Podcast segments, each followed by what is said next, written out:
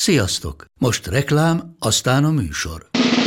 A műsor, valamint az élményekkel teli utazások, személyre szabott ajánlatok és állandó kedvezmények támogatója a Molmove hűségprogram.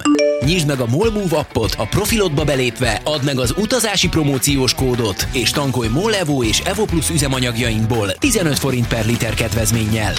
Ne feledd, az utazási promókóddal most még jobban megéri Molmove tagnak lenni.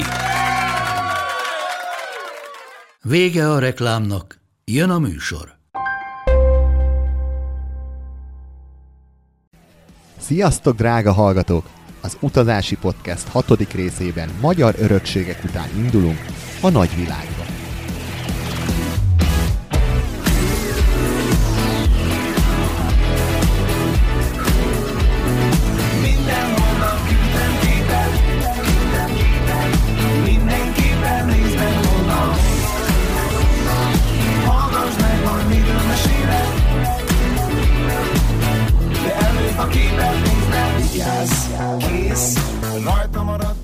Vajon hogy lesz egy baráti látogatás ötletéből egy tévéműsor? Pont úgy, ahogy egy jogászból műsorvezető. Kell egy ötlet, egy elszánt lelkes csapat, rengeteg kitartás és munka. A végeredmény pedig egy tévésorozat, aminek 2020. januárjában már a harmadik évada érkezik. Kuruc Dani a műsor egyik kitalálója és műsorvezetője mesél nekünk a kalandokról és nehézségekről. Hungarikumokkal a világ körül. A képet nézd meg! Szevasz Dani, üdvözöllek a műsorban. Hello. Jó napot kívánok, nagyon szépen köszönöm a meghívást. Na, hát ezt nevezem én egy lendületes beköszönésnek. Itt vagyunk az ingénben. Hogy tetszik el? Mondtad, hogy itt laktál, de hogy még nem voltál itt, ugye? Ö, ezt én átételesen mondtam, tehát hogy a környéket belaktam így az elmúlt húsz évben, ö, de itt pont még nem voltam, de hogy elnézem, még szerintem járok itt. Fogsz még? Akkor játszol? Igen, hát ö, muszáj volt leszokni róla, mert így azért nagyon nehéz sok mindent csinálni, hogyha így rászoksz egy játékra. Nekem a, a, a kod meg a romtotálvár volt egy ilyen drog, és nagyon nehéz volt elengedni, de egy az egyetem végre sikerült. Hát akkor gratulálok. Köszönöm szépen. Úgyhogy ebből a szempontból lehet, hogy én csak inni járok majd ide, Aha, nem baj. Az se rossz, tehát az is lehet. Úgyhogy ha hallgatok meg, hogy valaki erre jár, Klauzál utca 26-28, gyertek be, nézzétek meg a játékokat, igyatok egyet, lehet, hogy Danival is találkoztok, aztán itt tudtok együtt inni egyet. Igen, végülis a fröccs nagyon jó, úgyhogy erre minden esély megvan. Jó van. Na de nincs csak időnk, úgyhogy ugorjunk is bele. Most már a harmadik sorozatot csináltátok, hungarikumokkal a világ körül, utaztatok eleget. Kezdjük az elején. Hogy indult? Hogy kezdődött az egész? Mert hogy a pályád egyébként jogász, aminek semmi köze ehhez az egészhez. Hát igen, nem is tudom, hogy honnan kezdjem. Az a durva, hogy ezt nagyon sokszor megkérdezik, és szerintem még ugyanazt a választ nem adtam erre a kérdésre. Aha. De ugye kötelezett feltenni, mert ha valaki nem ismer, igen, akkor tudja hova igen, rakni. Igen. Hát alapvetően ez úgy nézett ki, hogy nekem volt egy nagy törés az életemben, ilyen 16 tavasszal, és a legjobb barátommal, akivel az első évadot csináltuk, már régóta terveztük, hogy kimegyünk a hugát meglátogatni Shanghaiba. Lillát. A Lillát, uh-huh. aki innen kapott kedvet egyébként a vlogoláshoz, és ahogy terveztük ezt az utat, Ö, ja, igen, tehát hogy nem repülővel akartunk kimenni Sánkháig, és akkor így lenézni a gépből, hogy jé, ott Szibéria van, meg, meg a Bajkáltó, hanem kezdetektől fogva mi a Transzibéria Express-el akartunk menni. És akkor én meséltem erről a, az útról a nagybátyámnak a, a szülinapján, a nagybátyámnak, hogy hát ezt tervezzük. És mondta, hogy hát ez, Tani, ez egy kurva ötlet, de miért nem visztek egy kamerát? És fölveszitek, és van belőle egy műsor. Na most a Péter ezt azért mondta, mert ő 30 éve tévézik, és uh-huh. mindenféle ilyen műsort csinál az RTR-re, a TV2-re, mindenfelé, és, és akkor elvittünk egy kamerást, ő volt a Greg Gábor, akivel azóta is csinálom a, a műsort. Úgy ismertük meg, hogy ő az előtte lévő operatőr rendezőset három héttel az indulás előtt kiesett, és akkor a Gábort valaki beajánlotta, leültünk egy sörre, baromira nem voltunk egymásnak szimpatikusak. Ennek ellenére most már ez a negyedik év, hogy együtt dolgozunk, és most már tervezünk ugye a következő évadot. De most már jobb a kapcsolat, nyugtass Ó, meg. Persze, sokkal. Jó. De, sokkal, de ő, ő, egy ilyen fogadott székely gyerek, tehát ő csak akkor beszél, ha kell, én meg elég sokat beszélek. Aha. Tehát így mondjuk van az az alkohol szint, hogy túl beszél engem, de addigra általában fáradtak vagyunk.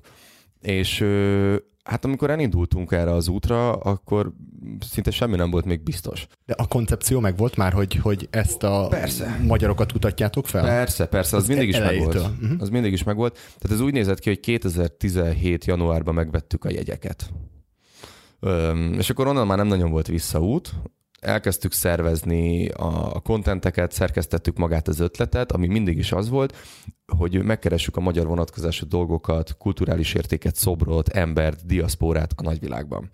És nekem erre mindig is volt affinitásom, mert egyrészt voltam a Körösi Csoma Sándor programnak az első ö, ilyen etapos ösztöndíjasa uh-huh. ö, Bostonban, és ö, azért az eléggé lenyűgöző volt, amikor még egy a 45-ös emigrációból, az 56-os emigrációból, a Ceausescu időszakból elmenekültekkel lehetett interjúkat készíteni, beszélgetni.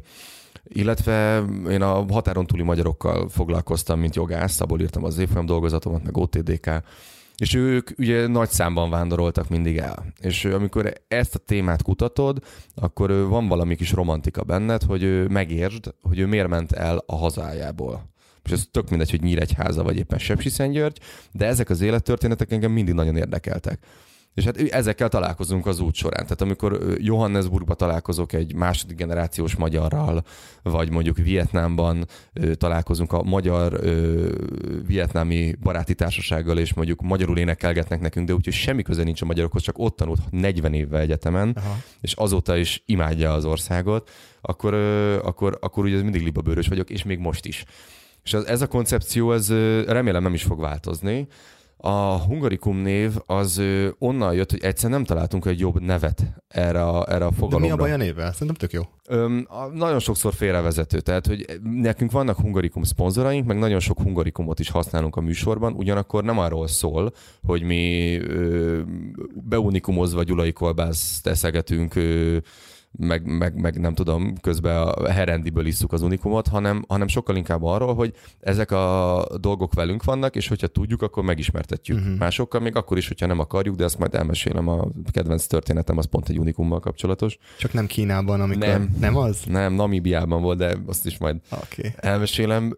Szóval, hogy maga a koncepció az mindig is adott volt, ami nagyon-nagyon nehéz volt, hogy hogy tudunk csinálni ebből úgy egy műsort, hogy közben nem kerülünk az adósok börtönébe. Aha. Mert hogy azért az elég nehéz. Hát Magyarországon gyors, gyors szponzorkeresés.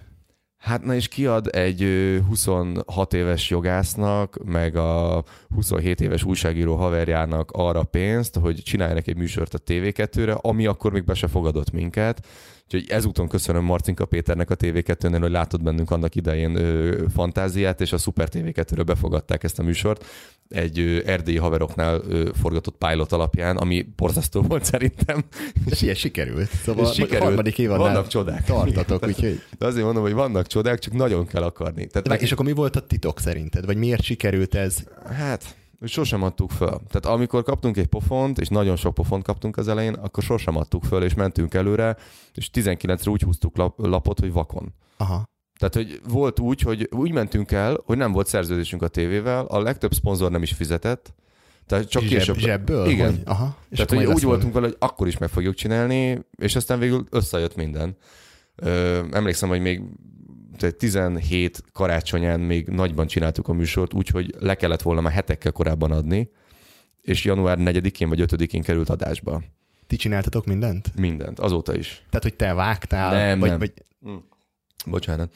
Hát nem, úgy néz ki, hogy ha minden... Erről csak igen. gyorsan, mert inkább majd beszéljünk a sztorikról, meg Igen, mi szóval, történik. Hogy, tehát szerintem ilyen modern polihisztorok nincsenek, tehát Herman Ottoval ez a műfaj az így meghalt. Ö, kellett nyilván szerkesztő, meg vágó, meg grafikus, és akkor ezeket megpróbáltuk megoldani a lehető legolcsóbban haverokkal, ismerősökkel, amiből nyúl nagy összeveszések is tudnak lenni, meg lettek is, de alapvetően mi főleg szerkesztők, gyártásvezetők ö, vagyunk ilyenkor, abban viszont elég sok feladat tud lenni. Tehát mondjuk leimmélezni, hogy Vietnám egyetlen magyar éttermébe el tudjunk menni kígyópaprikát csinálni a tengerparton, hát az nem egyszerű dolog, de sikerült. Tehát, hogy ezeket a dolgokat ki kell találni, és utána meg kell valósítani. Az sokkal nehezebb, mint utána megvágni magát a műsort, mert hogy bár nincsen forgatókönyve, de dramaturgiailag azért mégiscsak van egy szerkesztett anyag, amivel kiutazunk, és az alapján majdnem, ami kronológiaiba megvágod. Mhm. De a, a maga tematikát, történeteket, azokat te keresed, talál, te találod meg, vagy van mondjuk egy háttércsapat? Most már van egy háttércsapat, most már, most már eljutottunk odaig, hogy a harmadik évadnál is félig meddig már volt egy, a negyedik évadtól pedig már hatványozottan, most már azt mondom, hogy profik vagyunk ebből a szempontból, mert így tudjuk, hogy mit akarunk. Általában eddig ez nem így nézett ki, tehát hogy mint MacGyver így útközben kitaláltuk, sokszor volt egy koncepció, egy ilyen abstrakt, és akkor ahhoz próbáltuk a gombot varni. Jó, ugorjunk bele a sztorikba, mert tényleg mondtad, hogy nem sok idő van. Az első volt a Trans-Sibéria Express, ahol egyből az első, azt hiszem két részen keresztül szívtak ott a vonaton. A tesóm végigment rajta, én nekem kimaradt, nem tudom, hogy bánjam vagy örüljek neki. Szerinted? Mivel nekünk már nincsen katonaság, ezért mindenkinek javaslom, hogy menjen el, szenvedje végig, baromi drága, de részek kirgizekkel nagyon ritkán lehet úgy vitatkozni, hogy közben a tadzsikokat szídják oroszul bevodkázva. Tehát Aha. ezek olyan életélmények a harmadosztályon, hogy soha még egyszer nem lesz ilyen. Annyira nem volt rossz, mint szerintem az első részben mi ezt átadtuk. Nekem összességében tetszett, de még egyszer el nem mennék a tesómig végigmentek, és azt mondták, ha megérkeztek, hogy felülnének és visszajönnének még egy kört, mert ott utálták minden egyes pillanatát, hogy koszosak, mocskosak, nem tudnak fürdeni, stb. stb. De valahogy a, olyan jó társaság jött össze, meg olyan jó élmény volt, hogy utána azt mondták, hogy ezt, ezt így még egyszer bevállalnák. Hát én is ilyen romantikával tekintek rá vissza, de mondom, még egyszer nem csinálnám Aha. meg, de az ezer százalék, hogy a halálos ágyamon, ha lesz néhány dolog, amire emlékezni fogok, akkor ez ez, nem pedig amikor, mit tudom én, egy ilyen fancy szállodába szálltunk meg, tehát az nem egy élmény, ez az. Uh-huh. És milyen volt az első forgatási pillanatok, percek? Mert hogy ugye nem volt tapasztalatod, mondtad, hogy csináltatok egy pilotot kint Romániában, aztán ott élesbe hirtelen oda tartották neked a, a kamerát, és én ezt át tudom érezni, mert ugyanezt történt, csak mi éppen Toradzsáknál hátunk mögött vágták a bivajokat, és akkor András barátom odafordította a kamerát, hogy mondjad. Hát szerintem akkor te pontosan tudod, hogy ez milyen lehetett. Szerencsére nekünk az Unikum az egyik szponzorunk, úgyhogy ezt úgy oldottuk meg. Alkohollal? Alkohollal, pontosan, pontosan. Tehát, hogy az alkohol csodákra képes, most ez lehet, hogy ciki, nem ciki, ezt szerintem máshogy nem lehet elkezdeni, én megmondom őszintén, visszanézve az első évadot, meg akár a másodikat is, én mindig azt látom, hogy én szerintem semmit nem fejlődtem mert, mert nekem nem ez a szakmám, tehát én ehhez nem, te, nem, nem értek. Én el tudom mondani őszintén, amit látok, amit gondolok, azt is szoktuk mondani, hogy ez egy őszinte műfaj. Tehát nem azt fogom elmondani, amit az újságokban olvasok, hanem amit látok, tapasztalok. De ehhez az kell, hogy meglegyen ez az őszinteség, kvázi ilyen ártatlanság. Ha ez nincs meg, akkor onnantól kezdve megpróbálunk színészkedni, ilyen modorosak leszünk, amit meg borzasztóan utál szerintem mindenki. Életszagú. Igen. Na most akkor lesz életszagú, hogyha ha magunkat adjuk. A karakter az pedig olyan, mint, mint, mint amilyen én vagyok és hogyha, vagy, vagy annak, mint, mint a Balázs, tehát hogy ez nagyon, nagyon látszott is, hogy, hogy máshogy éltük meg azt a, a Transzibéri Express-t, de ettől volt őszinte, tehát szerintem ettől volt jó az a, az első részünk, főleg ugye az első résznek azt szerintem azért volt jó, mert egy pillanatig nem akartuk megjátszani magunkat, és ezt a koncepciót azt tartjuk azóta is. De megmondom őszintén, a legjobban a műsornak ilyen, ilyen, ilyen hozadékait szeretem a legjobban, amikre így nem készül fel az ember. Szóval a kedvenc sztorim, azt apámnak mindig elmesélem, mert ő a kommunizmusban, amikor ugye nem tudom, négy évente lehetett elmenni az országból, akkor mindig ment a keresztapám Svédországba, és akkor mit egy teljes zsigulinyi szállítmányt, ugye magyar kajákból kis Stockholmba, és akkor volt egy nagyon hasonló története, és azóta azt hiszem, hogy én ezt onnan kammantottam, pedig ez úgy nézett ki, hogy az Unicum, mint ugye szponzor, adott egy adag, azt mondom, egy rekesz Unicumot, és a dél-afrikai Namib határon voltunk, ahol a magyar útlevél az egyetlen olyan útlevél szerintem a világon, ahol nincsen ráírva angolul, hogy Hungary, tehát hogy csak úgy Magyarország. Útlevél. Igen. Nagy Igen, na most ez nem mindig segít. Tehát, hogy például Namibiában nem értették, hogy Magyarország, hát nem tudják, hol van. Akkor oda mentünk a Google Maps, ezt beütöttem, és ja, Hungary. Na, két óra ilyen után már mentünk volna el, amikor egyszer csak utánunk jött a vámos, hogy vám, álljatok meg, nem mondom, ez király, kinyitja a csomagtartót, és isteni érzéke pont oda mutatott rá, ahol amúgy le volt takarva az Unikum. Hát mondom, ez szuper lesz. Kinyitotta, és sima ez mi? Hát mondom, ez gyógyszer. Hát ott van a kereszt, nem látod? Mondja, hogy nem, nem, nem, ez nem lehet gyógyszer. De most hát kóstold meg, ez egy gyógyszer. Jó, megkóstolja. Megkóstoltam, hogy fúj az alkohol. Mondom, jó, jó, de egy gyógyszer is. Ez egy gyomorkeserű. És mondja, jó, de van benne alkohol, és ebbe az országba csak egy literig lehet bevinni alkoholt, és ez még majdnem tíz. Fejenként? Vagy nem? Azt hiszem fejenként egyébként, de akkor se jött ki a szám. És akkor mondtuk, hogy igen, de nekünk, mi magyarok vagyunk, tehát nekünk ezt, ezt minden nap kell inni ebből. Tehát ezzel azt akarod mondani, hogy ti alkoholisták vagytok? Mondom, igen. És akkor így átengedett minket. Jó, jó hangzik. Kínába cserélgettétek, hogy az utcán volt ilyen unikum kínálat, vagy valamit akartatok bartelezni a helyiekkel unikumért? Igen, elcseréltünk egy békát. De ezek ott a hirtelen jött ötletek, vagy ezt így terveztétek? Azt terveztük. Vagy Azt ugye ezt is már így az unikum hatására, hogy amikor Jó, reggel azért nem voltunk egy, tehát azért nem, nem kell ezt úgy elképzelni, hogy mi vé- végig illuminált állapotban voltunk, mert úgy azért nem lehet leutazni 20 ezer kilométert, meg nem meghalni, de az egy, az egy ilyen koncepció volt, hogy csináljunk majd egy ilyet, de hogy ez Hmm. pont úgy jött össze, ahogy, hát ez nem volt eltervezve. Aha. Most olvastam az előbb rólatok, hogy azért volt egy-két, főleg Afrikában egy-két szivatós határátkelés, ahol meg kellett kenni a határőröket, illetve Ó, én ilyet soha nem mondtam, meg nem is mondanék, de hát nyilván, nyilván, nyilván, itt négy szem közt vagyunk. Hát, Hát ő, Nagy Mázé, nem a harmadik évadból kérdezted meg iránt, mert az, az, az lett volna a következő sokkal kérdésem. fájóbb lenne elmesélnem, de a, a Afrikában a határátkelések azok azért borzasztóak, mert hogy a legtöbb országban nincs ez a Carnat de Passage nevű intézmény, amit ez a volt Tanganyika országok, tehát ez a kelet-afrikai országok művelnek, ezt úgy kell elképzelni, hogy ö, ezekbe az országokba, tehát Tanzánia, Uganda, Burundi, Kenya, meg nem is tudom micsoda, talán nem, de nem tudom, hogy mi még, de oda kell egy külön papír. De ezt sehol nem mondják el, nincs kiírva sehol. De ez nem a vízum, hanem ez csak így Ez az autóra.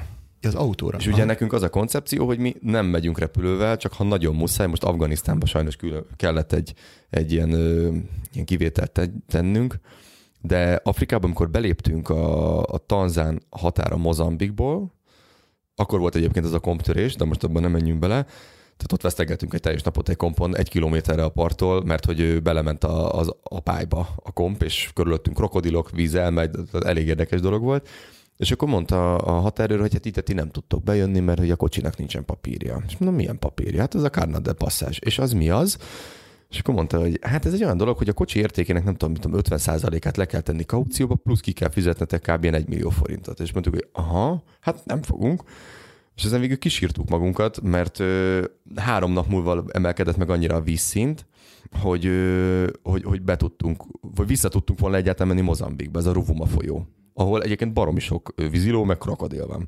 És akkor megesett rajtunk a szíve, mert azt mondta, hogy ő itt kb. 10 éve ilyen határőr parancsnok, de még itt fehér embert nem látott, szóval jöhetünk.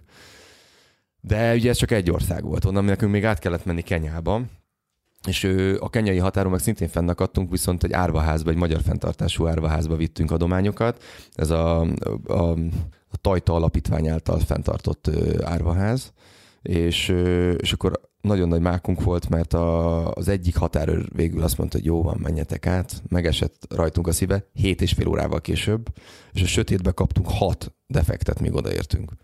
De ez így működik egyébként, hogy megesik a szíve rajtatok, Hát és mehetsz. Próbáltam nagyon virágnyelven fogalmazni. Értem, értem. De ha már feldobtad ezt az iránt, akkor saját magadnak dobtad fel ezt a labdát. Hát Iránban ez a egyik legjannusz arcú Elmesélheted az egész Irán sztorit Nem egyébként. akarom. Nem akarod? Nem akarom, Lesz a filmben? lesz persze. Csak ezt akartam mondani, hogy Irán az egyik legjannusz arcú ország, amit valaha láttam. Elképesztően kedvesek, nagyon szeretik a magyarokat. Ö, Tarbélát. Tarbélát. Nem, én mindenkitől azt hallom, hogy ha találkozik egy iráni egy magyarral, akkor az első dolog az, hogy Tarbéla. Hát ö, biztosan sokan ismerik Tarbélát, de a 83 milliós országból nem vagyok benne biztos, hogy mindenki Tarbélára gondol a Magyarisztán hallatán. A másik a pornó, amit hallottam. Náluk szigorúan tilos. Tehát az van, hogy az, Hát hát az... te most az iráni diaszporáról beszélsz, ilyen rengeteg iráni lakik Iránon kívül, ők teljesen mások, mint az iráni iráni, mert ott azért egy diktatúra van, Az oké, okay. és a- az iráni iráni, aki ugye nem nagyon jut mondjuk Google-höz, vagy ö, ilyen dolgokhoz. de hát nekik megvannak is saját kis ö, underground dolgaik. Hát ugye, ugye, hogy tilos az alkohol, de mindenki otthon főzi a sört. Mm, Én ezeket csak hallottam, saját tapasztalatom nincsen, de én éneket hallottam. Na most nem akarok ennyit spoilerezni, de például az örmények csinálhatnak bort, és ö, mi konkrétan belementünk egy ilyen játékba, hogy ö, egy örményen keresztül az éjszaka közepén egy külvárosba elmentünk ö, vörösborért. Uh-huh. Ezért három év börtön jár. És hát mindegy, majd nézzétek meg, elég izgi volt. Tehát a, az este egy pontján nem tudtuk, hogy most a vesénket veszik ki, vagy csak berugunk, de, de nagyon érdekes, hogy működik amúgy a, a társadalom egy ilyen, ilyen, ilyen szorításban is.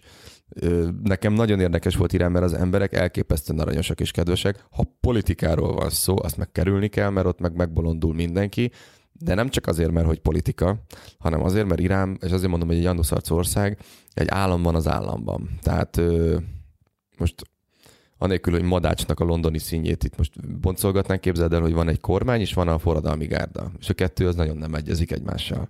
Tehát így lehetett az, amit le is írtunk az útinaplónkban, hogy nekünk bár volt forgatási engedéllyel felérő sajtóvizumunk, de nem adtak forgatási engedélyt, amit az utazásunk előtt egy nappal mondták, hogy amúgy ezt kéne. Hát az ugye elég nehéz. Igen, és akkor megmondták, hogy melyik cégtől kell és mennyibe kerül. És mondtuk nekik, hogy aha, lófaszt.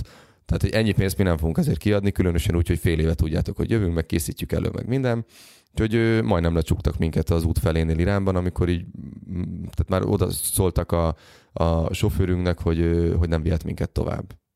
Uh-huh. Vissza kellett repülni. Ez, ez volt az, amikor jött a titkos számról a telefonhívás a, a, a sofőrnek? A, hogy... az egész, mind a három évadból ez volt a legizgibb pillanat, mert azért ott Irán közepén, amikor az amerikaiak majdnem háborút indítottak éppen, nem nagyon tudtuk, hogy mit kéne csinálni, úgyhogy akkor nagyon hidegvérűnek kellett lenni.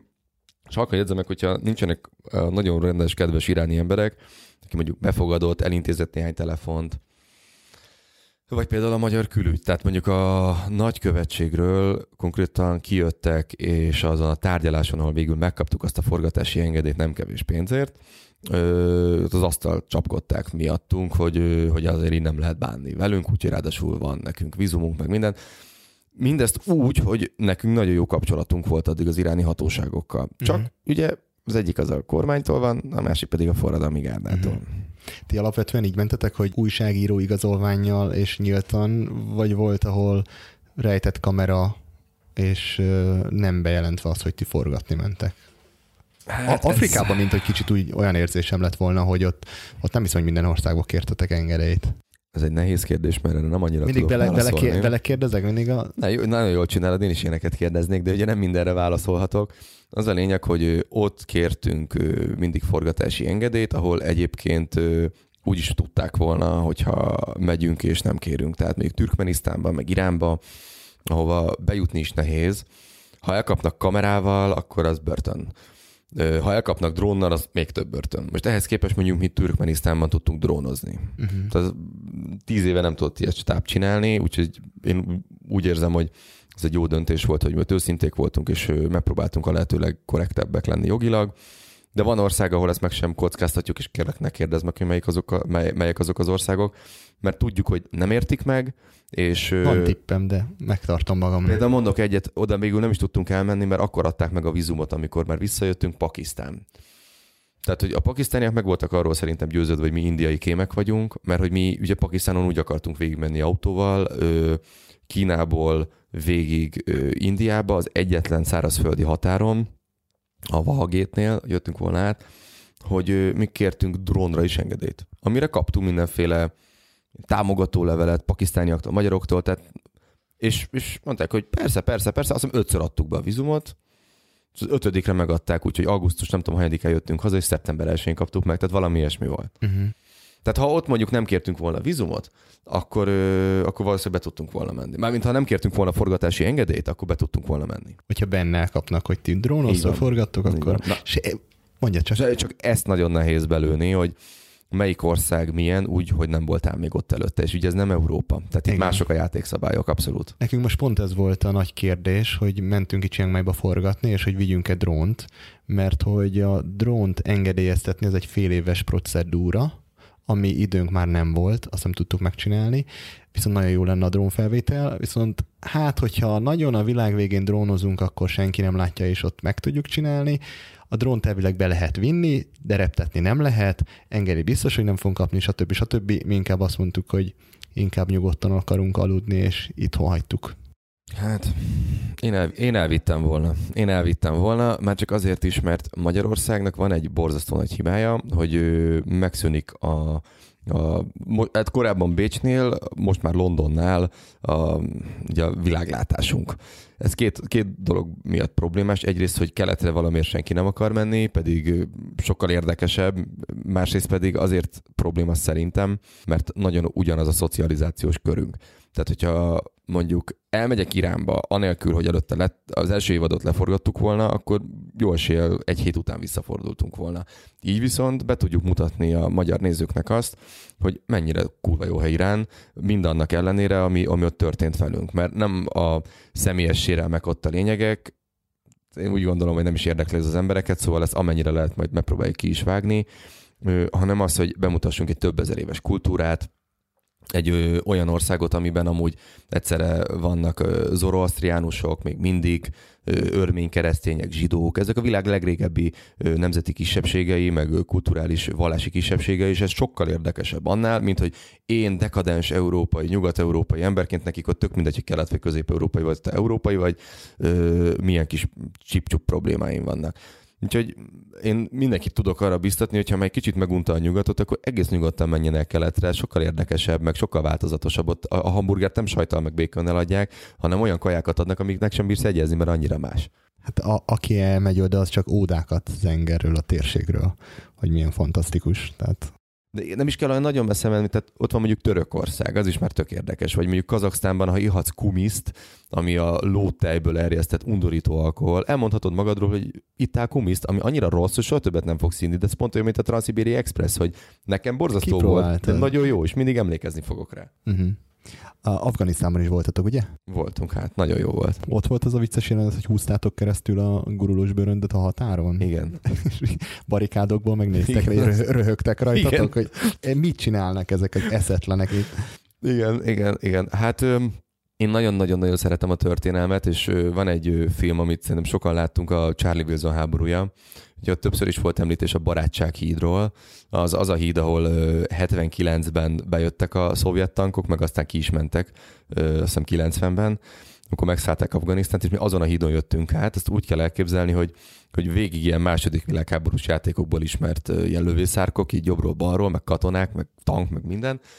És mi meg ott sapkában, meg nem tudom mi a rövid újban, napszemüvegben. Papucs. Én közben zenét hallgatok, ott megyünk át és, és toljuk a kis gurulós bőrönjeiket. Na most én még nem láttam katonát annyira megdöbbenni, mint akkor, amikor egyszer csak azt látja, hogy így hat ö, magyar turista gyakorlatilag jön egy háborús övezetbe gurulós bőröndel. Hát az, az, az, az egy ez egy felejthetetlen élmény hát volt. még nekik, képzeld el. Hát igen. Tökig felöltözve, nem tudom, menetfelszerelésbe, golyóálló mellény, minden, nem tudom, 80 kiló rajtuk van, és akkor mellette meg a rövidgatjába, strand cuccba. Hát még egy rövidgatjában nem, mert ugye muszlim ország, tehát hogy ott Jó. helyből visszafordítottak volna minket, de, de igen, de csak két történet, ha már belekezdtünk, hogy Afganisztánban amúgy szintén elképesztően kedves és aranyos emberek laknak. De Afganisztánt úgy kell elképzelni, mint Belgiumot, tehát hogy olyan, hogy afgán az nem létezik, tehát ő, alapból beszélnek rengeteg nyelvet, a darit, ami egy félig perzsa nyelv, a pastút, ami olyan, mint a pakisztáni, de vannak tadzsikok, meg, tehát mindenféle nyelv. De a népcsoportok is nagyon különbözőek, tehát van szőke kékszemű afgán, akik fönt vannak Kabultól északra, ott a, a a Hindikus hegyeiben, mindjárt eszembe jut a milyen völgy, na minden majd eszembe jut, ö, és vannak ezek a majdnem teljesen csoki indiai féle ö, pastuk, de amúgy az átlag az ilyen kicsit kleorabb bőrű európai kinézet, az meg a tadzsik. Uh-huh. És vannak a hazarák, akik meg olyanok, mint a mongolok, tehát ők valószínűleg Dzsingiszkánnak így a leszármazottai. Tehát ez egy etnikai ilyen, ilyen, ilyen ilyen álom, ha azt veszed, mert tényleg mindenféle ember van, és nagyon érdekes, és a kultúrák is mások. Így amikor bemész, akkor nagyon-nagyon leköt, amit látsz. Oké, okay, 43 fok van, meg hogy elvileg félnet kéne, mert hogy háború van, ugye jelenleg is háború van a tálibok és a kormány között, de, de nem erre koncentrálsz, hanem arra, amit látsz. A csadoros nőkre, hogy tehát mi ninjának neveztük el őket, mert csak a szemüket láttuk, hogy, hogy, hogy néznek ilyen nagyon szúrós szemekkel, hogy te miért vagy itt? Mit keresel itt? Aztán oda jönnek és megpróbálnak velünk kommunikálni, mert így nem értik, hogy miért vagy itt. És ez annyira érdekes dolog, mint hogy egy felfedezők lennénk, pedig nem. Tehát, hogy csak nagyon ritkán járnak oda nem afgánok, és ez egy nagyon jó érzés volt. Ennyire kuriózum a, a külföldi? Hát Mazari Sariban, amikor a kék mecsetnél voltunk egy órát, akkor hát én azt éreztem, mint hogyha 600 évvel ezelőtt ott járt volna. Jó, nem 600, de mondjuk 250-nel ezelőtt Vámbéri Ármén.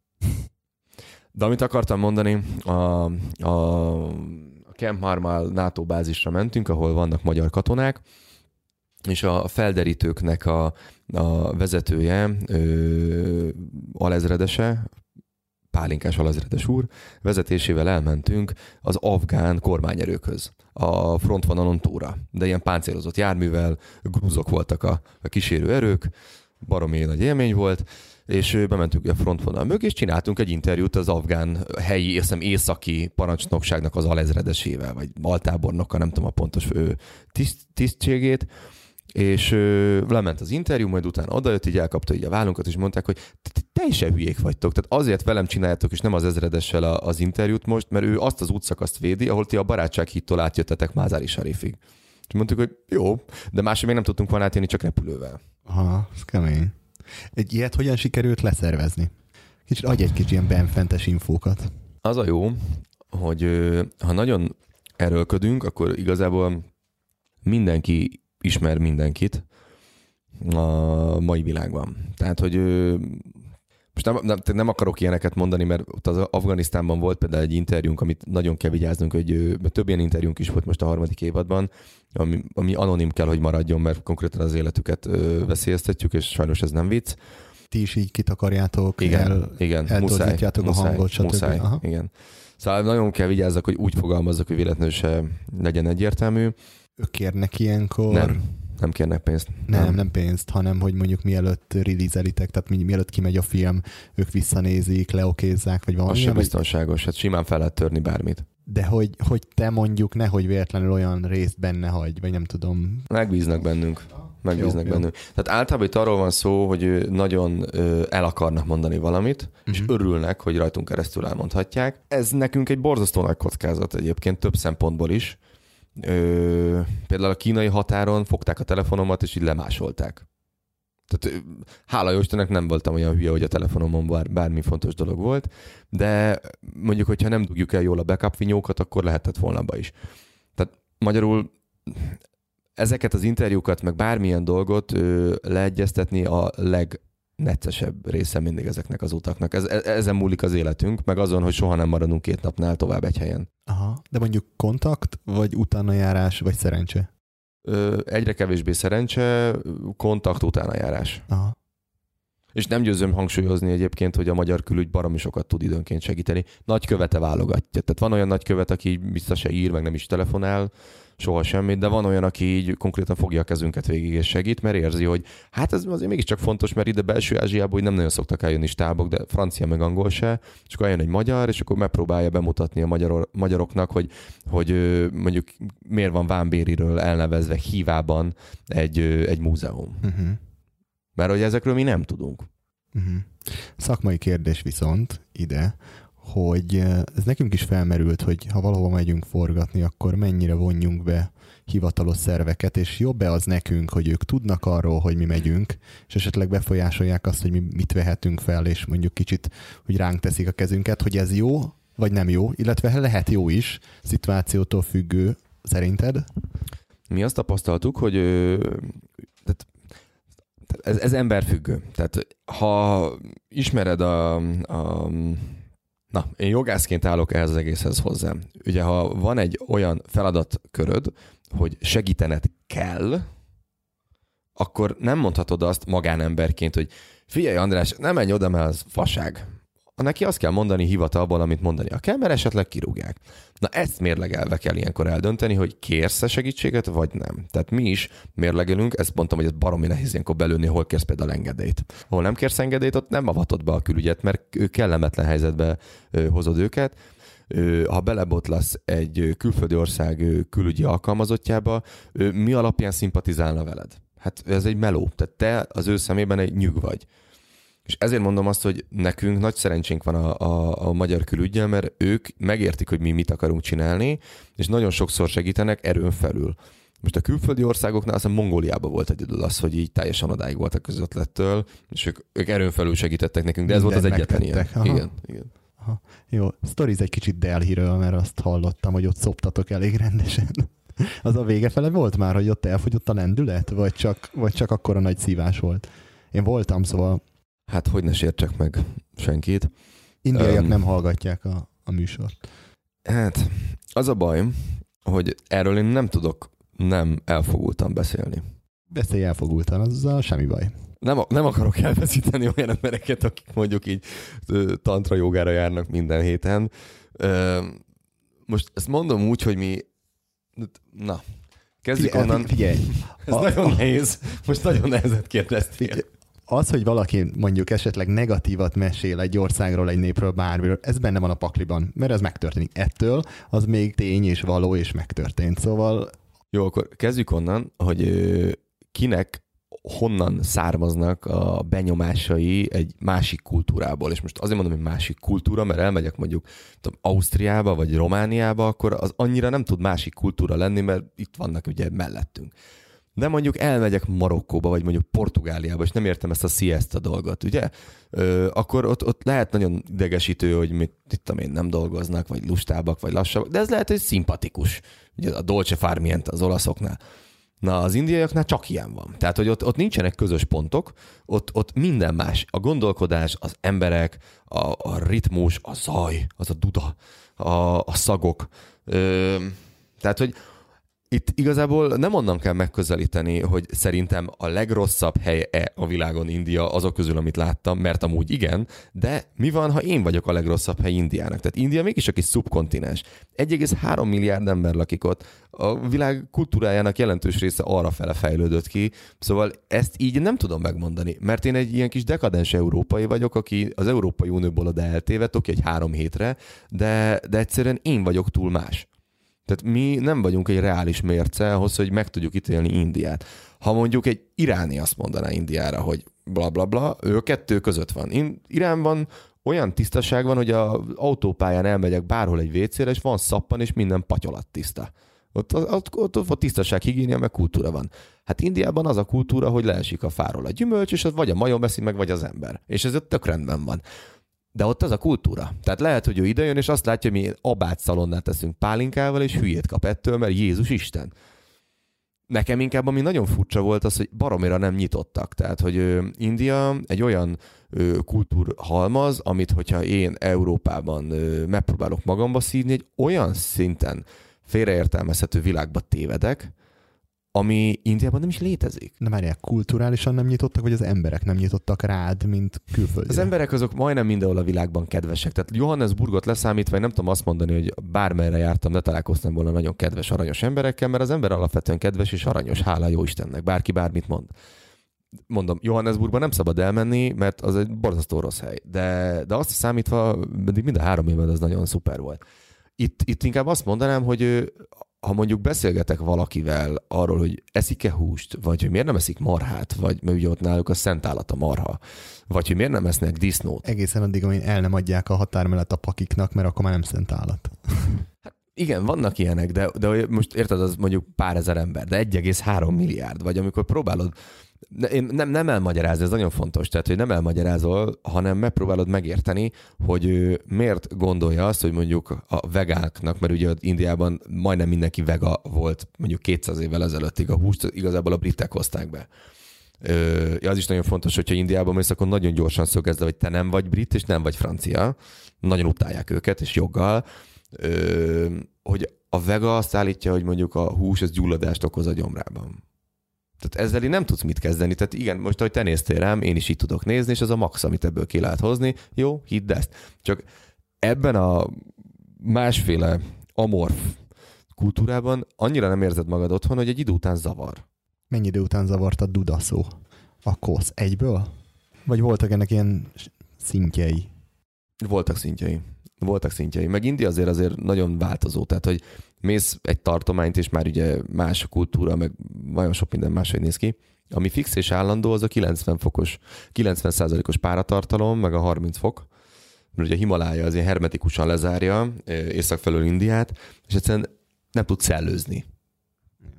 Tehát ott állandóan baromi meleg van, baromi nagy párával. Na most, hogyha ezt megfűszerezed azzal, hogy mindenhol ott vannak, nem mindenhol ember van, mindig oda jönnek, mindig odaállnak igen. melléd. Igen. A személyes tér igen. az sokkal kisebb. Igen. igen. Hát most mi nem tudjuk elképzelni ezt itt Európában, hogy, hogy lakunk egy, mondjuk Magyarországon 93 ezer négyzetkilométeren, 10 millió ember se. Zöld minden, van víz. Tehát simán el tudok úgy autózni 10-20 perceket is akár, hogy, hogy alig találkozok emberbe. És egy indiai nem érti, hogy ott miért nem lakik ember, ott miért nem lakik ember, ott még lakhat ember. Mert hogy ott ez van.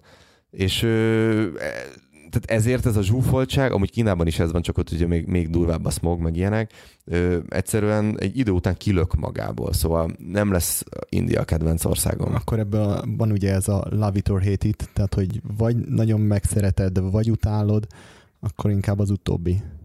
Um, persze, persze. Ö, Indiának... Visszamennél? Nem. Indiának az a... Akkor ennyi. De Indiának az a része, ami... Ez északi részek, tehát ez a Dharamsala, ahol a Dalai Rámának is van a, a főhadiszállása, ugye, miután 59-ben a kínaiak elüldözték, és erről a világ mostanában kezd megfeledkezni. Ö, miután már az összes tibeti kolostort lerombolták, mindegy, ez egy másik dolog az egész kellemes, tehát ott már a klíma is jobb, az emberek is aranyosabbak, meg ott inkább buddhisták élnek. Ugye Indiának a nagy rész az hindu, és a hinduk azért Szóval ők nem olyanok, mint a buddhisták. Tehát a buddhista az ilyen nagyon aranyos, meg túl aranyos igazából, tehát ilyen nagyon kedvesek. A hinduk nem. Mhm. Na, utolsónak Indiáról, aztán menjünk tovább róla, meséld el a kávé és szendvics vásárlós sztoritokat, mert szerintem az is nagyon sok mindent elmond a helyiek gondolkodásáról.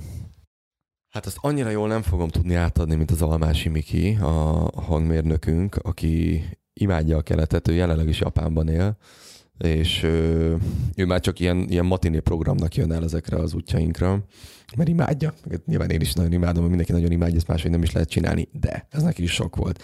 És ezt ő írta le csodálatosan az úti naplónkba, hogy, hogy tehát amikor azt mondtam, hogy itt minden 180 fokkal másképp van, mint itthon. Tehát, hogy Tudod mit? Azt azért nem tudom jól átadni ezt a történetet. Egyrészt, mert az a Mikivel történt főkép, és nem akarom ellopni a, a, a, a kenyerét. Másrészt azért, mert most túl, sokat, túl sok rosszat mondtunk Indiáról, és még egy jó történetet el akartam az előbb jó, mondani a Derem Szalánál, és már nem akarom, hogy a hallgatók azt gondolják, hogy Indiában nem szabad elmenni. Bár volt olyan ember, aki azt mondta, hogy India nagyon jó hely, hogyha elmész az ötcsillagos hotel és az ötcsillagos hotel között egy taxival, nem, én azt mondom, hogy Indiában mindenkinek el kell menni. Mindenkinek. Így van, tapasztalni. Utána hazajössz, megcsókolod a négyes hatosnak a padlóját. most nagyon nagy igazságot mondtam, mert ez tényleg így van. Tehát soha jobban nem értékeltem Magyarországot, mint amikor hazajöttem Indiából.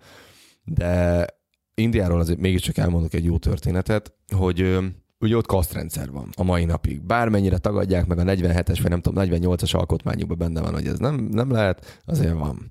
És amikor mi csináltunk egy interjút a Delhi Egyetemen, Köves Margittal, aki 40 éve majdnem kint él és tanít magyar nyelvet a Delhi Egyetemen, ami egy csodálatos dolog, tehát innen csókoltatom, hogy ő ezt csinálja és az életét rááldozta, a legjobb nagykövete Magyarországnak. Voltak diákjai, akik magyarul tanultak meg rajta keresztül, és mi tudtunk velük interjút készíteni. És rajtuk keresztül megismertünk jó néhány Delhi, ez fontos, mert mégiscsak a főváros, diákot, lányt, fiút. És amikor bemutatkoztak, nem mondták el a vezetéknevüket, csak a keresztnevet. És nem értettük, hogy miért. Ez kiderült azért, mert a névből meg lehet állapítani a kasztot. És utána így elkezdtünk velük beszélgetni, és engem meglepett ez az őszinteség, ahogy erről el tudtak utána velünk beszélgetni, megnyíltak. És ez baromi furcsa volt, tehát Európában ilyet nem tapasztalsz. Tehát az indiaiakban azért van egy olyan dolog, hogy hogy ő, tudnak azokról a dolgokról beszélni, amit szégyelnek. De őszintébben, mint bárki, akivel találkoztam, és ez egy baromi nagy emberi előny, erőny. Na, na még egyszer, ez egy baromi nagy emberi erény. Mhm. De gondolom azért, mert ti külföldiek vagytok egymás között, ez mennyire tabu? Arról volt szó, vagy szóba került ez? Elmondták ezt is. A vidéken nagyon tabu, mert egyébként tudják egymásról. Ö, nagyon, most bocsánat, hogy ezt mondom, de baromi rasszista egy társadalom, ahol bőrszín meg név alapján megmondják, hogy te milyen ember vagy. Tehát, hogy Ma, Magyarországon, vagy az Európai Unióban valaki azt mondja, hogy rasszista, kiröhögön, menjen el Indiába. És ott ez a mindennapok része, több ezer éve.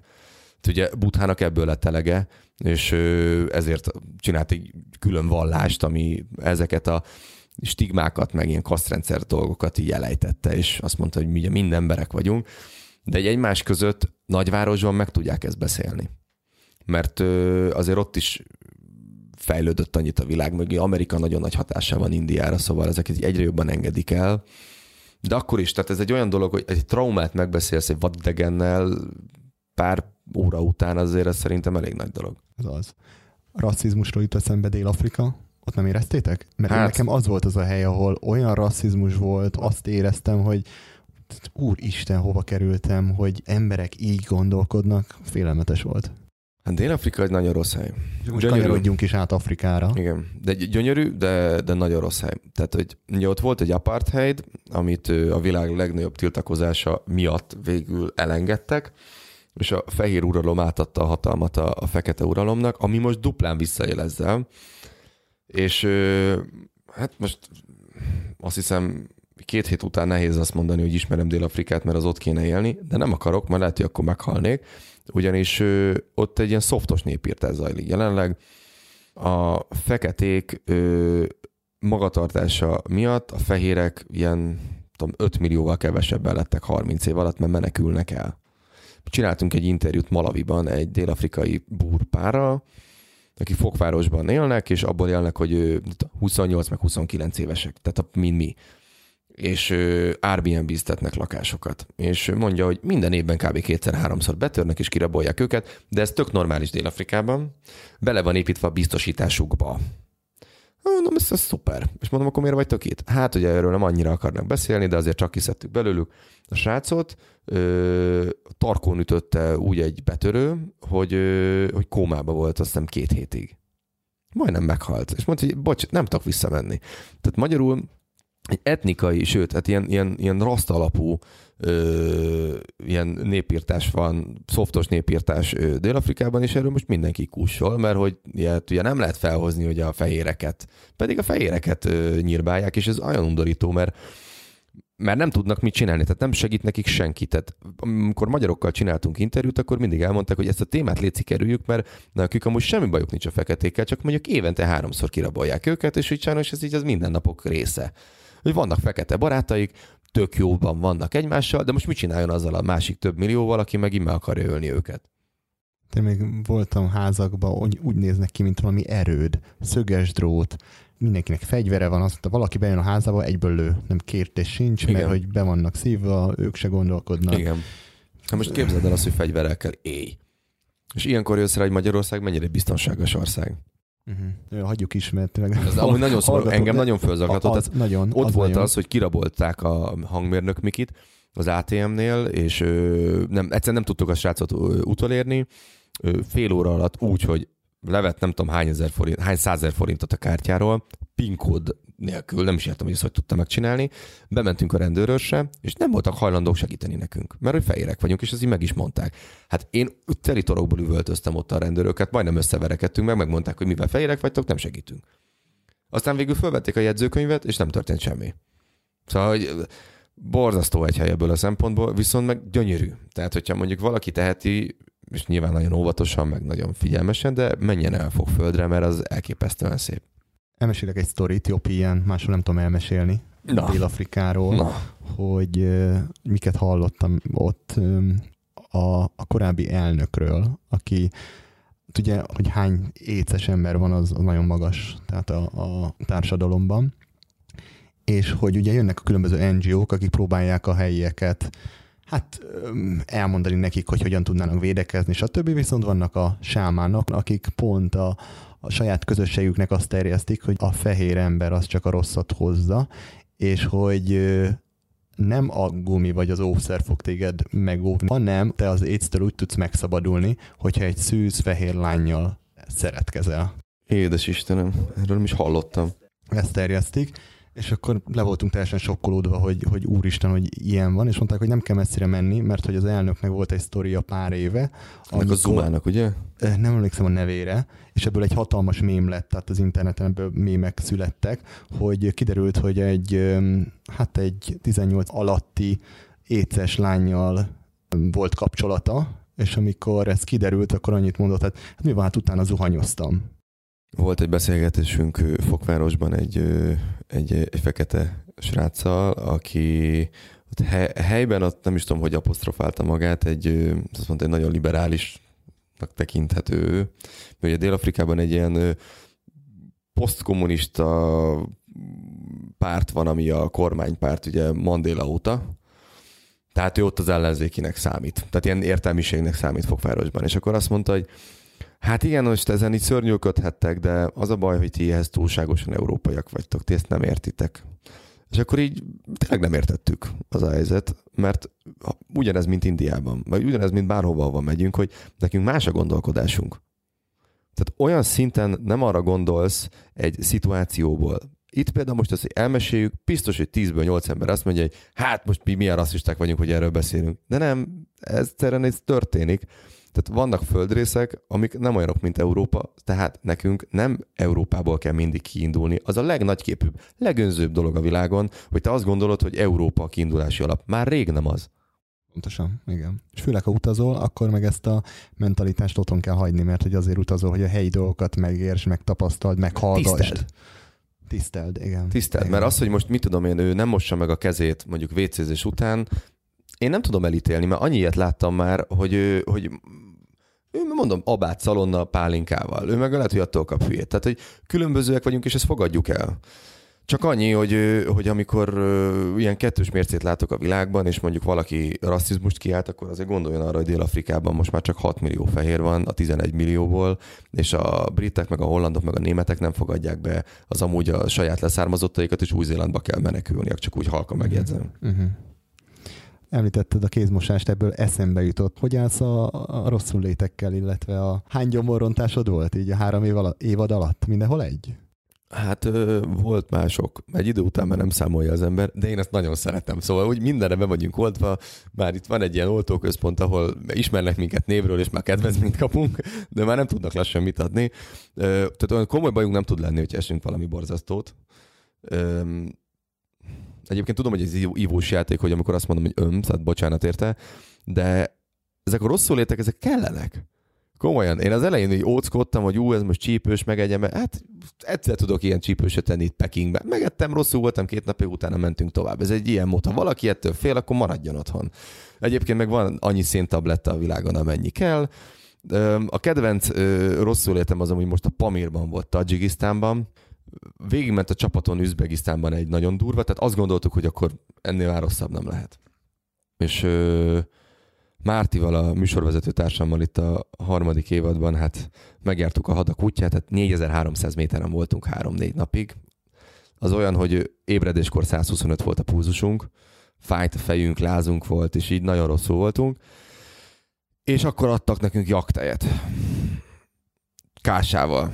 Azzal, hogy ettől majd jobb lesz a nem. magaslati betegség? Nem, ez csak a vacsi úgy, volt. Csak úgy egyébként. Ez Aha. a vacsi volt. Ez, a, ez az afgán kínai Tadzsik hármas határon volt.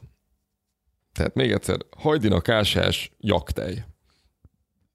Bődületesen szar volt, tehát én nem tudom, hogy ettem-e valahannál rosszabbat, amúgy de és hát a Márti az onnantól kezdve így ilyen full kicsek így négy napig, tehát így nem is nagyon láttuk, de ugye közben forgatni kellett, én meg tartottam magamon a lelket, hogy amikor éppen nem a WC-n voltam, ami egyébként nem úgy volt, hogy angol WC, hanem a patakból oda viszed a kis vizedet, és az áram nélküli, tehát lámpa nélküli sötét szobában megpróbálsz egy WC-re, WC-szerűségre idézőbe ülve megcsinálni a dolgodat, hogy napi 20-szor, és utána leönteni. Na hát ez, ez ilyen dolog. És, és akkor éreztem azt, hogy én annyira rosszul vagyok, hogy én mind, mindenem, mindenem fáj. Mert ugye ez a jak, ez nem akar kimenni a hasamból, fáj a fejem, és, és akkor így átszellemültem egy idő után. Mondom, tudom, hogy kérek még egy kis jaktejet, mert akkor akklimatizál, akklimatizálódsz, mert ők ugyanazt teszik, csak nem állt még rá a gyomrod. És ez nem egy csípős dolog volt. És jó volt? Nem. Őt segített, nem? Csak nem, nem.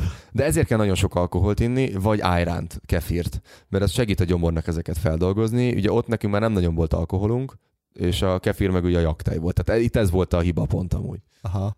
Um, hogy kössem át? Jaktej... Uh... Akkor mondok én egy átkötést. Mit Mondj egy átkötés. A harmadik évadban amúgy ez a, ez a Pamír, ez egy visszavisszatérő elem volt, mert mikor az ember így olvas mondjuk Steinauréről, vagy Vámbéri Ármiról, adott esetben Körösi Csoma Sándorról, akkor ez a név, vagy Pamír, ha nem is nagyon durván, de azért fölmerül. És amikor ott vagy, baromira nem tetszik, mert ez egy, ez egy, ez egy, egy ilyen sivatag gyakorlatilag. Mindenhol homok, meg kő. Viszont van egy olyan bája, mint amit szerintem Indiával szoktak így azonosítani, hogy kicsit így átszellemülsz. Ezt Afganisztánban is éreztük, mert ott az emberek most nyilván muszlim vallások, ráadásul szuniták, de, de érezed az afgánokon, hogy ők ezt így nagyon elhiszik. És ugyanez volt Tajikisztánban is, hogy ilyen spirituális az egész. És ö, nyilván ilyen 130-as pulzussal, meg jaktej szindrómától szenvedve, de, de azért valami olyan érzés kapott el ott mindannyiunkat, ott 4300 méter magasan, ami olyan, olyan egyszeri. Ott írtunk egy olyan úti naplót, ami egy ilyen korai Beatles számnak felel meg, tehát egy ilyen Strawberry Fields kb. De mondom, csak jaktej meg a magasság. És és ez, ez is egy olyan élmény volt, amit nem fogsz tudni soha az életbe átadni egy dokumentumfilmbe, de még egy filmbe se mert ezt mindenféle ilyen, ilyen drog meg ilyenek nélkül értük el, de ha arra visszagondolok, akkor mindig az jut eszembe, hogy ott ülök a vendéglátónkkal, né- néz a szemem, és akkor annyit mondta, hogy hát te gyenge vagy. Te nagyon gyenge vagy. És így mondtam neki, hogy kösz. De igaza van, amúgy. Na és mennyire voltatok gyengék vagy erősek, amikor megmásztátok a Kilimanjárót? Hát arra nagyon büszkék vagyunk. Vagy terveztétek, vagy Persze. Te, te terve volt? Persze, mert Teleki, ö, Teleki Sámuel volt az első, aki elérte a hóhatárt. És ö, mi nem azért másztuk meg a Kilimanjaro-t, mert nem volt jobb dolgunk, mert amúgy baromi drága, hanem azért másztuk meg, mert 5300 méter magasan a Miskolci Egyetem 1983-ban ö, egy emléket, egy márványlapot, tehát nem tudom, hogy vitték fel oda, egy márványlapot állított arra a barlangnak a peremére, ameddig Teleki eljutott, azokkal a szavakkal visszafordulva, hogy megfagyok, mint a kutyaszar decemberben. És akkor visszafordult 1887-ben, de a, rá egy évre egy német fickó az ő nyomvonalán ment fel a csúcsig, és utána a mai napig mindenki Telekinek a nyomvonalán megy fel. Szóval ő ott azért nagy fickó, vannak is ott táblák állítva, meg úgy ismerik a, nevét, és ezért mentünk föl. nagyon nehéz volt a vége. Nagyon nehéz volt. ugye, Edzettetek rá? Persze. Azt nem is lehet másképp ötből négyen ö, jutottunk föl, Kamilának vissza kellett fordulnia, mert ö, egyszerűen nem bírta.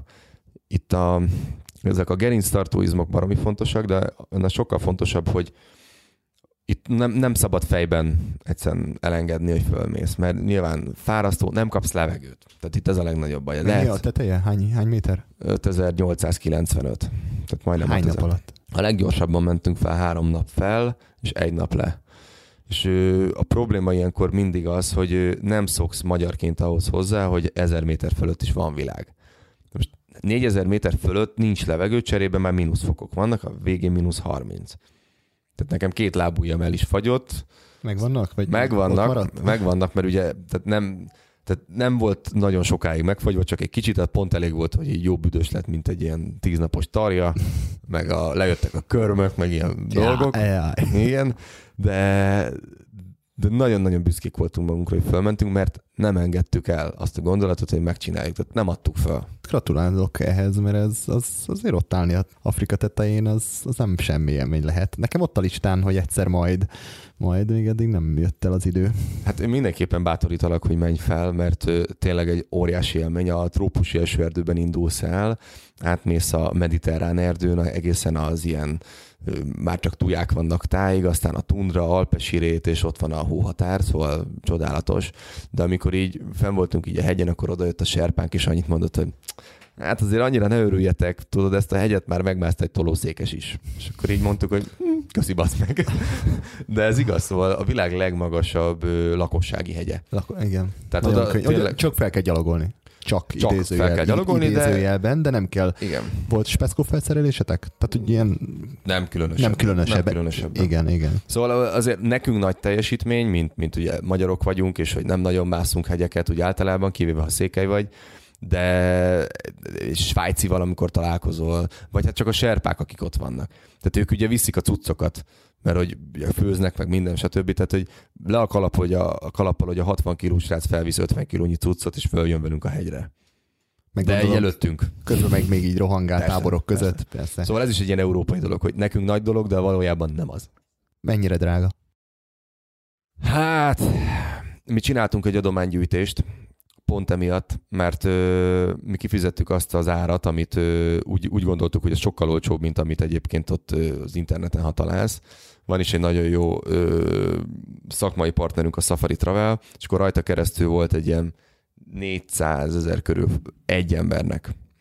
De úgy- 400 ezer forint egy per fő. Igen, de úgy, hogy a piaci ár az a jóval feljebb van, és ez csak a felmész a hegyre.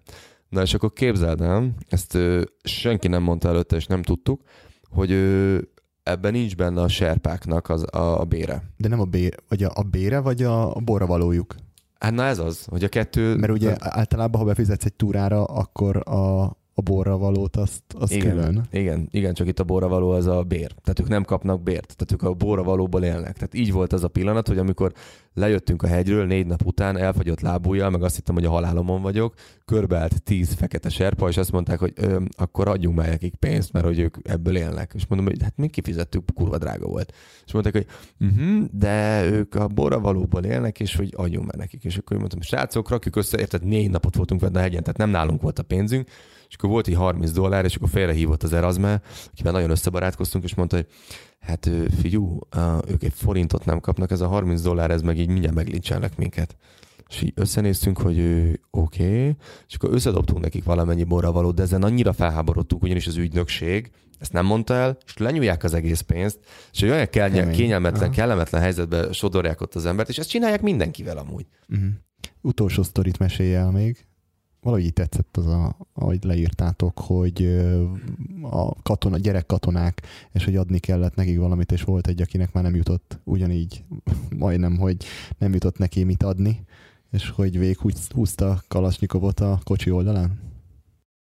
Igen, ez egyébként nagyon jó sztori sok szempontból, de az egyik legjobb tanulságom ebből az, hogy aki fél, az Kréta és, és Róma között. Ha elmegy Európába, ugye, ahogy beszéltük, nem európaian viselkednek az emberek. És legtöbbször az van, hogy, hogy félnek tőled. Nem tudom miért, de félnek. És ilyenkor nagyon jól jön az, hogyha egy ilyen pesti csávó vagy, aki felemeli a hangját, meg nem tudom, ilyen tudom én, próbál erőt demonstrálni. De hát Mozambik az igazából nem egy ország, ott is mindenféle bajok vannak, most ezt hagyjuk, ugye polgárháború tartott 94-től, azt hiszem, nem tudom, 2005-ig, azóta is mindenféle terrortámadás van, szóval nagyon nagy káosz van. És mi ezen az országon mentünk át egy éjszaka alatt ö, autóval, úgyhogy mindenféle ilyen katonai checkpoint volt, és mind később megtudtuk, ezeknek csak a fele volt hivatalos. Tehát, hogy ö, egyszerűen csak azért nem raboltak ki minket, mert ö, öten voltunk, és ö, mi úgy gondolták, hogy nem fognak öt embert lelőni. De azon az este, amikor ott átmentünk, az Al-Shabaab, ilyen iszlamista szervezet, Szervezet. igen, terrorszervezet, egy teljes falut lemészárolt. 60 kilométer attól a helytől, ahol mi is voltunk. Szóval itt, itt ilyen vak szerencsénk volt. És akkor itt volt ez, a, amit mondasz te is, ez a ez az isteni csoda, hogy a Mikiék, tehát a hangmérnök, meg a két Gábor, a két operatőrök előrébb voltak egy, mit tudom én, kilométerrel autóval, így pont elkerültük egymást, amikor megérkeztünk ehhez a katonai checkpointhoz, ahol jobb ilyen gyerekkatonák voltak. Ezeket egy nagyon nehéz belőni, hogy hány évesek, de mondjuk ilyen 17-16, 18 esetleg. Ezt úgy kell elképzelni, hogy azért a test elég hideg van, tehát ilyen 0-1-2 fok, és ö, fáznak, tehát tüzet gyújtanak, be vannak rúgva, vagy be vannak szívva, és ő megállítanak téged, de úgyhogy se előtted, se utánad nincs autó. A legközelebbi település három óra, mert hogy ez földút. A Google Maps szerint nem, de mindenkinek mondom, hogy de. Pembába vezető út egyébként, Malaviból. Borzasztó egy út volt, mindegy, most arra nem menjünk ki, ne térjünk ki. És akkor megállítottak, hogy adjunk nekik akkor, egyébként sosem pénzt kértek, ez nagyon durva volt. Vagy volt, hogy pénzt kértek, de általában nem pénzt kértek, inkább így mondom. És hogy adjunk nekik kaját. Mondtuk, hogy már nekünk sincs, nem tudunk adni. Jöttök, adjunk nekik vizet. Hát már ezt az olivabogyónak a levét iszom. Most már három órája nincs. Mi mindent elosztogattatok Na mindent már. elosztogattunk, persze, mert most nem, nem akarok konfliktusba keveredni velük félig portugálul, félig angolul, hogy most miért nem adok nekik vizet. Úgyhogy, úgyhogy mondtuk, hogy bocs, de az előző checkpointon odaadtuk, és már nincs. És annyira fölhúzta magát ezen a gyerek, hogy így elkezdett így puffogni, meg így beleütött így az oldalba. Mindezt egyébként a legnagyobb mázdival éltük túl, mert hogy a Kamilla mellettem végig aludt. Tehát, hogy most itt rájött volna a frász, az elég necces lett volna, mert ez hajnal háromkor volt. És, és így dühösen, amikor beleütött az autóba, akkor a Kalasnyikovot így elkezdte így csikorgatva, hogy végighúzni az autón. De most ez egy szponzorautó, ugye nekünk ezt ki kell fizetni, és ezért nagyon fölkurtam magam, kirúgtam így az autót, az ajtót, és így ráordítottam magyarul, hogy mit csinálsz. Most nyilván nem így mondtam, hanem sokkal csúnyában. És a csávó annyira megijedt, hogy így hátra esett. De ugye nem számított rá. Na most én meg nem gondoltam végig, mert ugye ez úgy, nézett, úgy is kinézhetett volna, hogy közben a ravaszon rajta van az ujja, és így végiglő, de ez szerencsére simán csak elesett. És, és akkor a másik srác meg így csak fölhúzta a sorompot, és mondta, hogy menjünk, menjünk, menjünk, menjünk. Úgyhogy mentünk, mentünk, mentünk, mentünk. Azért necces, tehát hogy azért ott lehetett volna balhé belőle. Egy főleg egy gyerek, nincs kontroll, be van piálva. Amúgy szerintem ezek pont nem voltak bepiálva, Pont mert még piájuk se volt. Aha. Tehát ez már annak az útnak a végén volt. Mm. Mm, ja. Ajánlom, hogy hallgass meg a podcastban második epizódot. Nagy Bendegusz kerekes székes világjáró Afrikában szivatja magát, és volt, hogy hát hasonló sztorik, de végtelenül, amikor elszedik a székét, és váltságdíjat kell fizetnie érte, és hasonlók. Mindenképpen meg fogom hallgatni, sőt a Facebook meg Instagram oldalunkra ki is fogjuk rakni, hogyha ha megengeditek. Persze. mert azért, tehát ezek azért nagy történetek, mert szerintem ettől leszünk többek, hogy legalább egy ilyet meghallgatunk, elolvasunk, vagy leginkább átéljük.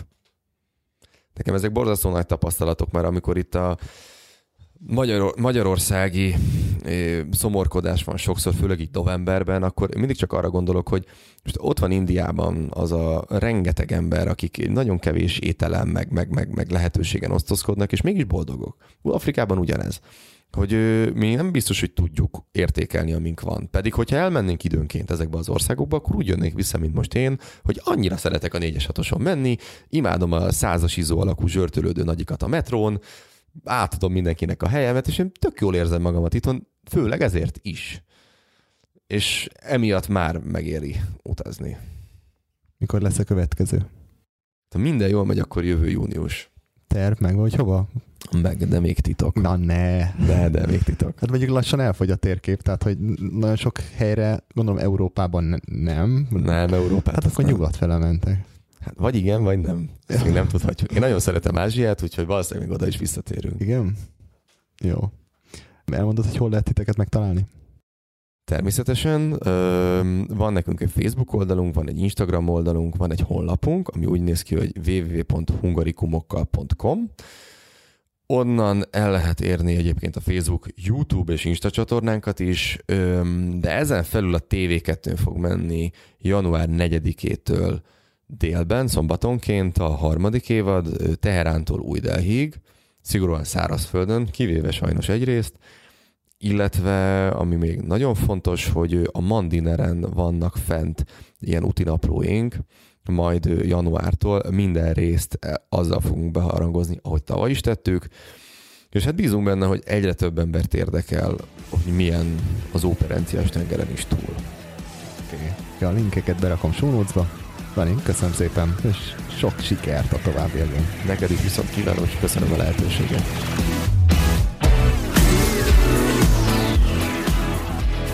Tetszett a beszélgetés, befektetett munkámat ezen a ponton azzal tudod a leginkább meghálálni, ha megosztod a podcast jó hírét minél több barátoddal, ismerősöddel. Ha esetleg nekik még új ez az egész podcast műfaj, akkor pedig segíts nekik abban, hogy hol és hogy tudnak rám találni.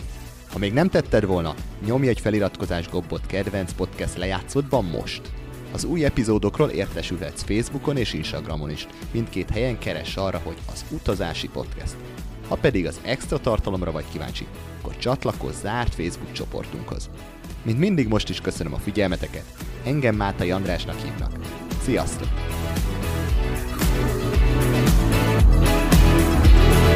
Jesszik ott hol volt, hol nem volt. Amerre mentem, de ott nem jártál pont Elfér előtt a világ a kezemben. Az üveghegy innen egy ékszerbolt Óperencián innen. Hetelt hét országon túl. Királyfiak közül a legkisebb. Szegények közt a trubadúr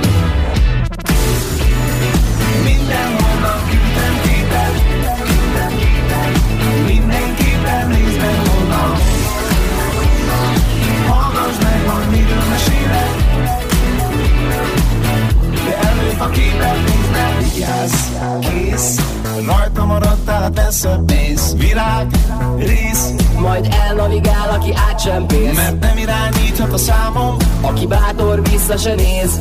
Ha én tekerek, te ülhetsz a vázon. Rajtad a szemem, ami szívem a számon. Mindenhonnan küldtem képet. Mindenképpen nézd meg honnan. Hallgass meg, majd miről mesélek De előbb a képet nézd meg Fel kell a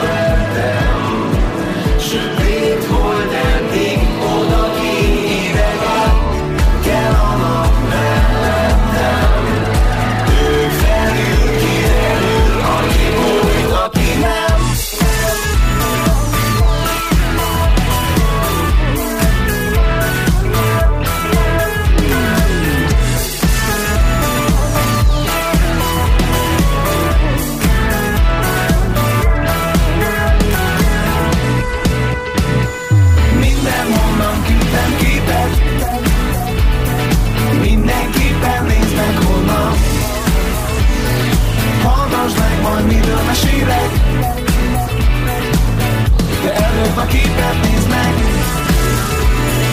Mindenhonnan küldtem képet. Mindenképpen nézd meg honnan. Hallgass meg, majd miről mesélek. Előbb a képet. Nézd meg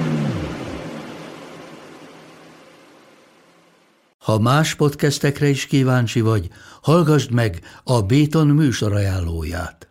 El tudod képzelni, hogy a podcastet, amit éppen most hallgattál, fél év múlva már a mesterséges intelligencia generálja? Mi sem. De ha érdekel, eljött már a gépek lázadása. Hallgass bele az Embertelen podcastbe. Orsós Lajos vagyok, a műsor házigazdája. Egyelőre még élőben. Egyelőre. Fedezzük fel együtt, hogyan ismerkedik, randizik, mesél és vitatkozik Betty és Péter, két teljesen mesterséges intelligencia. Lajos, a podcast címét mond még egyszer, Léci. Oké. Okay. Embertelen podcast. Ez a műsor a Béton közösség tagja.